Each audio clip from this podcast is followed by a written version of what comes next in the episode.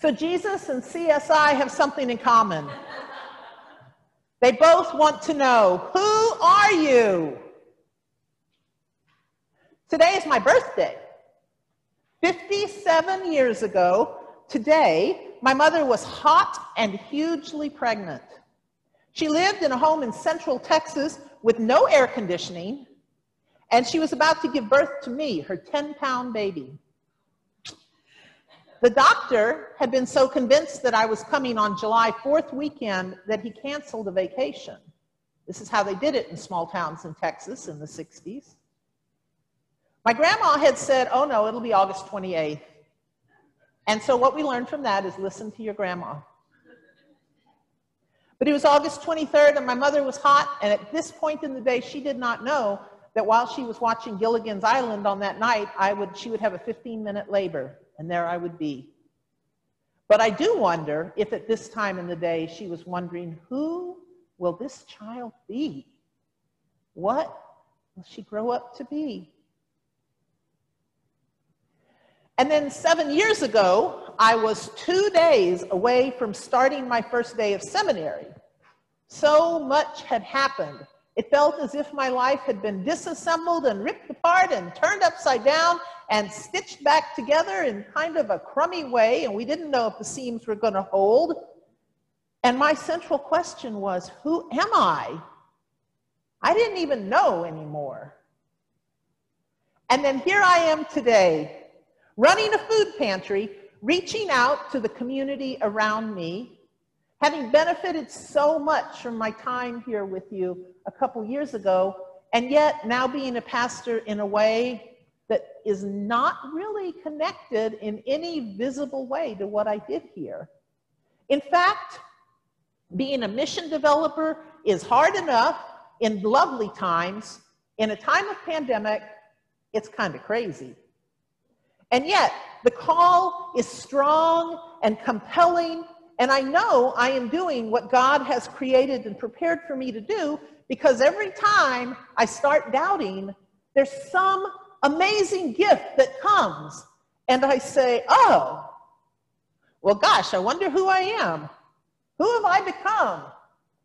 What's next? These are timely thoughts, and not only because it's my birthday. In today's lectionary lesson from Isaiah, it's, it's from a section of Isaiah known as Second Isaiah. Because biblical scholars have said in the same way that we have First Kings and Second Kings and First Samuel and Second Samuel, Isaiah is basically three distinct books.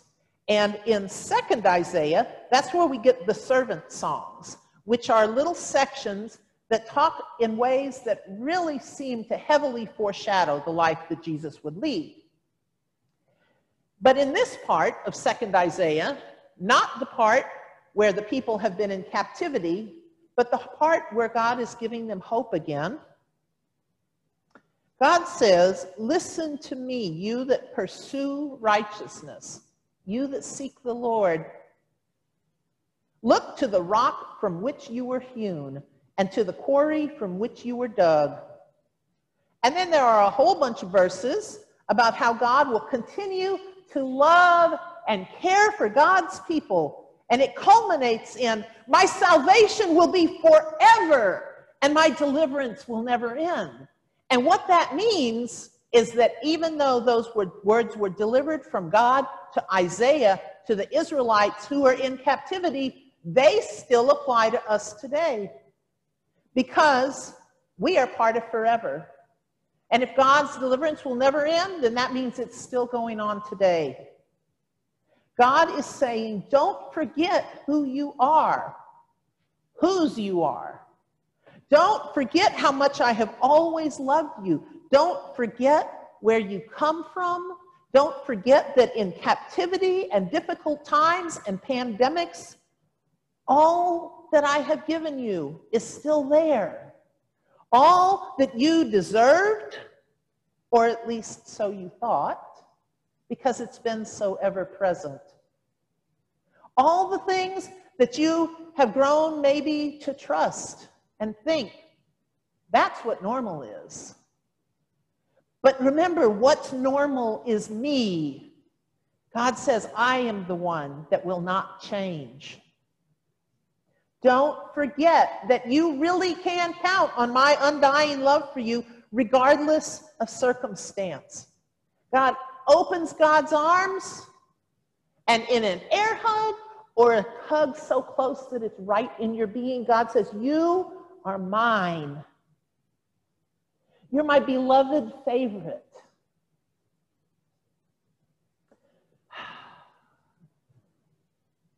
And then we turn to Matthew.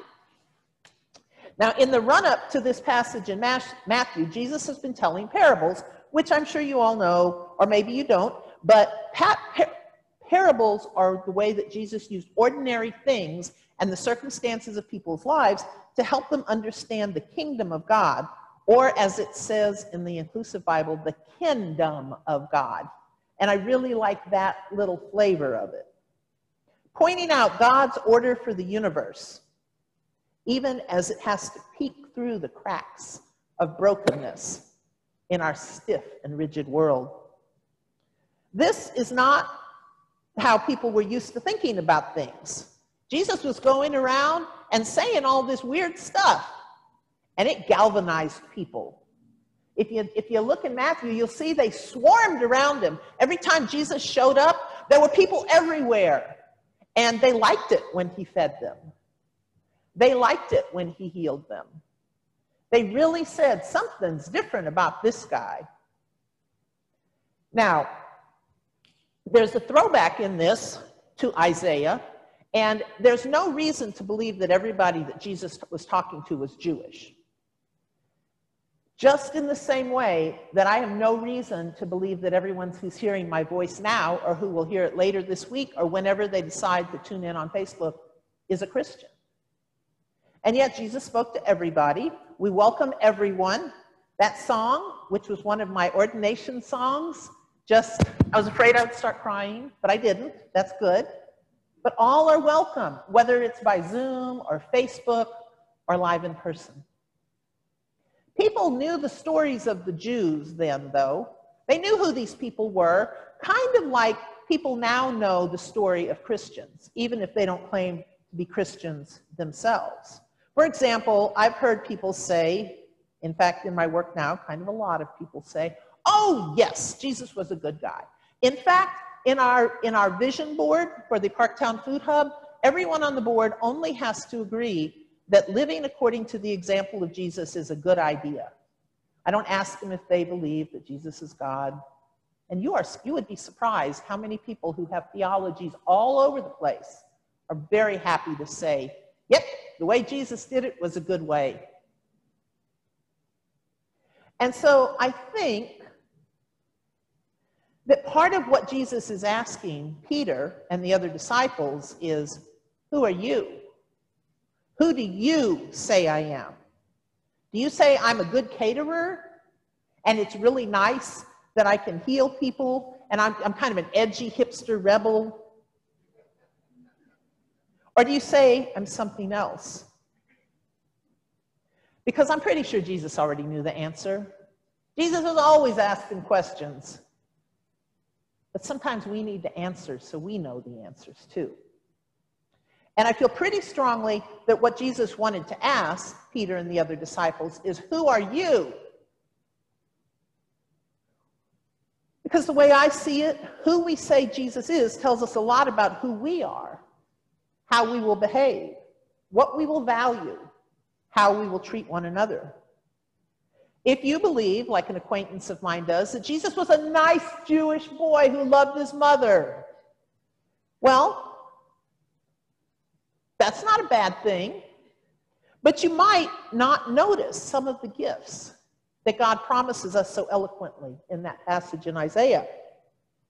Because what we believe about Jesus affects what we do. Now, Simon Peter's claim, because you know Peter, Peter's going to say it right out. He'll just boldly do whatever crosses his mind and then be really glad that Jesus loves him anyway. I like Peter for that. But Peter says that Jesus is the Messiah, the Son of the living God. It is, it is beyond a caterer, beyond a healer, beyond Jesus, the captivating speaker. It was not about what Jesus did, it was about his heart, his being, his very nature. That's what Peter identified. And then you'll notice that Jesus did not respond to anything about Peter's behavior either. He also didn't respond to Peter's mind. It was not being rational or scientific or even within the law. Jesus said that Peter's belief was a gift from God. That kind of faith is a gift that takes the believer beyond the surface of rational belief, beyond the way it benefits me, beyond logic, beyond law. And then, do you know what happened then? Well, you do because it's right there in the text. But when Peter confessed his belief that Jesus is the Messiah, the Son of the living God, Jesus gave the disciples this amazing gift. Here are the words Jesus used Whatever you bind on earth will be bound in heaven, and whatever you loose on earth will be loosed in heaven. Wow. That's a tremendously huge thing. It's what we Lutherans call the office of the keys. I remember being in seventh grade and my pastor telling me that because I believed in Jesus, whatever I bound up would stay bound and whatever I loosed would stay loose. And that was a huge amount of power for a seventh grader who didn't know who she was. And it's a huge amount of power for us today because it's still true.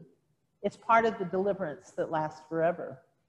Whatever you bind up here on earth will be bound in heaven. Whatever we loosen here on earth will be loosed in heaven.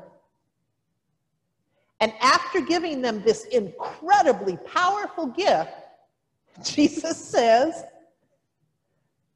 Oh, yeah, don't tell anybody I'm the Messiah. What? What? What? You mean, what? Hmm. Why would you do that? What about evangelism? Aren't we supposed to run around and tell everybody that Jesus is the Messiah? And I wonder if it could be that Jesus didn't want the power of loosing and binding to be the main point. Because you know, when we live into power, it's really easy to say, I'm better than you. I can loosen you. I can bind you. And it lasts forever, even into heaven. Because I don't think that's what Jesus wanted us to do with that power. I think, in fact, it is meant to point us to how following Jesus changes us. When we have faith that Jesus is the Messiah, consciously or unconsciously, our behavior skews to loosening rather than binding up. It's a transformation. Because you see, despite having all this great power, we also have choices. We can hurl accusations, we can apply, we can apply burdens, we can decide who should be punished and who's guilty. We can point out all the ways that everybody else has failed and how wrong they are and how terrible it will be if they're the ones in charge, and never, ever let them forget. But we have the power, right? The power to loosen. We can also free people from their burdens. We can be the gentle landing spot in a hard and unkind world. Maybe we can't do it consistently on our own. But that's the gift that Jesus gives us. Admitting that Jesus was a cool guy who made some good choices just doesn't transform us to become people who loosen bindings. If it's in our heads or in our behaviors, it's not going to be the same thing as if it's in our hearts and it's in our trusting. It is faith that allows us to let go of our need to be right and our need to show others how wrong they are. I heard Sabbath defined once as being able to let go and trust that God will take care of it. I think that's what we have to do in the loosening. I know you are so wrong, but I'm going to let God take care of it. I am not going to add extra burdens. I have a friend whose boyfriend is coming home from a very difficult time and place, and a lot of the world is judging him right now. Judgy, judgy, judgy, severe, everywhere judgy. And she could have taken an attitude of, well, you, this is how it's going to be. And instead, you know what she did? She got all of her old coffee jars and filled them with every kind of candy that he loves. And she put balloons everywhere. And when she went to pick him up, she went the night before because she didn't want to be late. And I thought, how much more transformative is that than continuing to say, you should be judged? She was loosening his bindings. I don't even know if she counts herself a Christian. But I know that she has said Jesus did a good thing, and she's behaving in a way to loosen the bonds on somebody. Now, mostly we don't get to have huge happy homecomings in time of pandemic. Mostly it's small things. I am keenly aware every single day that at the Parktown Food Hub, we, can, we have power. We can tighten the bonds by using our own standards to determine who needs it enough. Do you have great enough need? I can tell you that. No, no, I can't. Because we also have the power to loosen the bonds of shame that goes with having to ask for food, with the hunger for people by giving them the food they request without question. Trusting God to take care of it. I've been in enough churches and community groups to know that we can bind people. You know how we bind people in churches? I can't believe she wore that to church. Well, you know, they're not logging in every week. Who? We also demand that another sexuality or gender or mode of dress fit our own standards. That tightens the bindings. But we can loosen them too. We can loosen by loving from the heart, by saying, You've never tuned in before? How awesome! Look, there were three people here this week that hadn't tuned in before. Wow, look at all the people who are looking at this. Look at all the people who had a good time in the crossing when we had to stop and start over.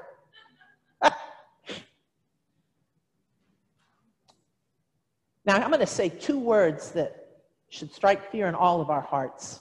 In this pandemic election time, I am beyond aware that with our votes, we have tremendous power to bind. Because with our votes, we can choose to maintain our personal privilege, to increase our own wealth, or we can loosen bindings by thinking, how will my vote affect not just me, but also everybody else? How will my vote play into systems of systemic racism, patriarchy, white supremacy? Will my vote create equity? Or will my vote be a status quo? Will I bind people with my vote? Or will I loosen the bindings? There are a lot of ways to live into faith in Jesus. In today's New Testament law, I mean lesson, it's not law at all. Paul tells the Romans that we might prophesy or minister, teach or exhort, give generously, work diligently, or exhibit great compassion or cheerfulness. How about that? Working hard and giving are in the same list as compassion and cheerfulness. Huh. So, how we vote or give or welcome will be different for every person in every different situation. It isn't one size fits all. It isn't even one size fits the same person today and tomorrow. And that's why I think being transformed by the renewing of our minds, by consistently studying, by working, by listening, as Paul puts it, is by faith is critical. You know, at Duke, when you walk into the divinity school, there's this big, massive arch, because, you know, Duke loves their massive everything, and it says, Be transformed by the renewal of your mind. What a gift to give students who are walking in to study who are tempted to say, Boy, I'm done with school, I'm out of there. But no, it's a reminder every day that our minds need to continue to be transformed to be more like Jesus. Because if you do the thing that you do because you are living your faith and following the Jesus that you know in person, it will show. It will show whether you realize it or not. So, who are you? Jesus and the whole world really wants to know. Amen. Now, let us join in our hymn of the day, number, what is it, 818?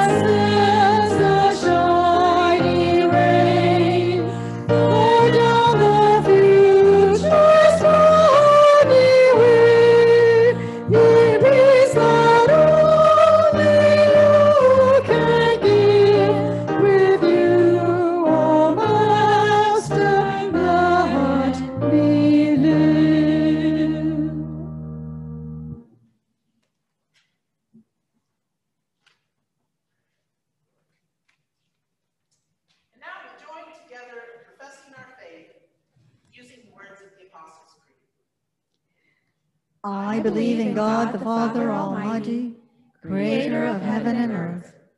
I believe in Jesus Christ, God's only Son, our Lord, who was conceived by the Holy Spirit, born of the Virgin Mary, suffered under Pontius Pilate, was crucified, died, and was buried. He descended to the dead. On the third day he rose again. He ascended into heaven he is seated at the right hand of the Father, and he will come to judge the living and the dead. I believe in the Holy Spirit, the Holy Catholic Church, the communion of saints, the forgiveness of sins, the resurrection of the body, and the life everlasting. Amen.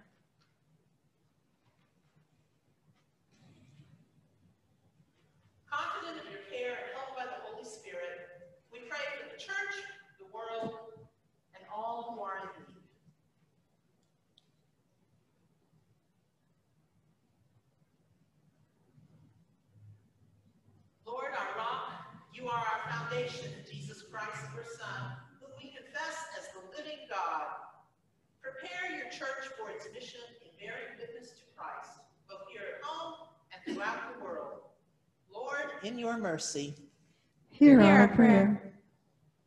You call forth praises from the far reaches of the universe to the smallest of creatures. Join our songs to theirs, that a spirit of praise and thanksgiving will arouse us to cherish this wondrous home you give us. Lord, in your mercy. Hear our prayer. All the kings of the earth shall praise you, O Lord. Direct the leaders of countries, legislators and magistrates, mayors and councils to walk in your ways. Help leaders regard those in need with mercy and fulfill your loving purposes in the governance of peoples. Lord, in your mercy. Hear our prayer. Though we walk in the midst of trouble, you preserve us, deliver us, and fulfill your purpose for us. According to your steadfast love, grant healing and wholeness to those who are bereaved, in trouble or, in, or adversity, or sick in need of care. Lord, in your mercy. Hear Hear our our prayer. prayer. You call us into this community in which we, though many, are one in Christ. May we recognize in ourselves and in one another the unique gifts you have given us for the building up of the church for the sake of the world. Lord, in your mercy. Hear Hear our our prayer. prayer. We now take a minute to remember those that we lift up specially as having special need at this time.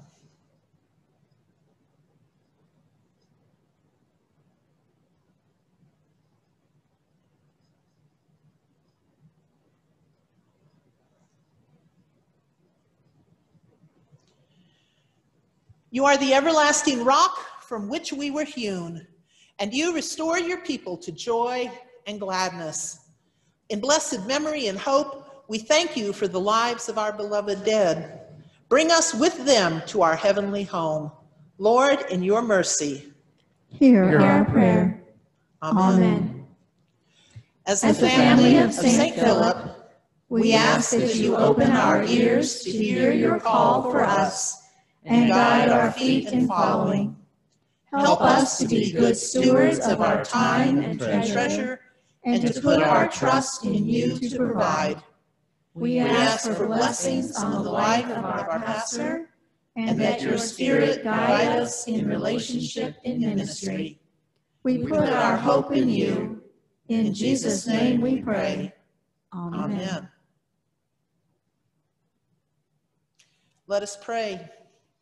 By your word, you judged the wickedness of a fallen humanity. You sent your cleansing flood to restore creation. You brought Noah and the ark safely through the raging waters and established a new covenant marked by a great bow in the sky. For your just and restorative word, O God, We we give you thanks and praise. By your word, you established a great covenant with Abraham. You promise to remain with him and his descendants and to bless all the world through him. For your faithful and eternal word, O God, We give you thanks and praise. By your word, you continually rescue your people. You strengthened Joseph in his trials and shepherded your people Israel out of the house of their slavery. For your trustworthy word, O God, We give you thanks and praise. By your word, you provided the gift of the law. You equip us with order and justice. You bring harmony and shalom into our brokenness. For your word of peace, O God, We give you thanks and praise. By your word, you call leaders and prophets. You open our eyes to the error of our ways. You grant wisdom and vision to your people and bring healing of mind, body, spirit, and community. For your word of shalom, O God, We give you thanks and praise. By your word made flesh, Jesus Christ, you direct our path and open our hearts to your reign. You draw us near to us, you draw near to us in Christ and break into our reality with the joy and peace of your rule. For your word with us, O God, We give you thanks and praise. Work in us, O God, through your creative, faithful, just, forgiving, and powerful word.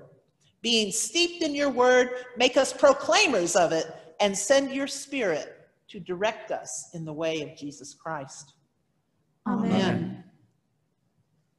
Gathered into one, no matter where you are sitting at this moment, we are gathered into one by the Holy Spirit, and I invite you to pray as Jesus taught us. Our Father, who art in heaven, hallowed be thy name. Thy kingdom come, thy will be done on earth as it is in heaven. Give us this day our daily bread, and forgive us our trespasses, as we forgive those who trespass against us. And lead us not into temptation, but deliver us from evil. For thine is the kingdom, And the power, and the glory forever and ever. Amen. Neither death, nor life, nor angels, nor rulers, nor things present, nor things to come, nor powers, nor height, nor depth, nor anything else in all creation will be able to separate us from the love of God in Christ Jesus. God, the Creator, Jesus, the Christ, and the Holy Spirit, the Comforter, bless you and keep you in eternal love. Amen. Now we will join in singing Built on a Rock from 652.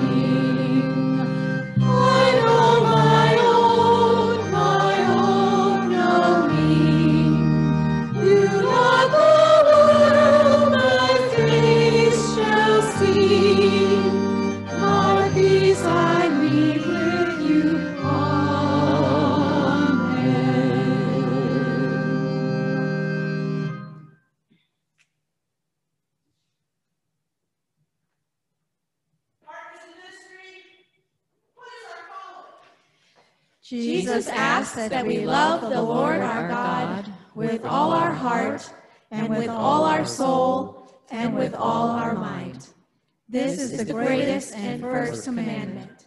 Jesus tells us that a second is like it. We shall love our neighbors as ourselves. We answer that call and we go out to share the love of Christ. Thanks be to God. Peace. Christ is with you. Thanks be to God.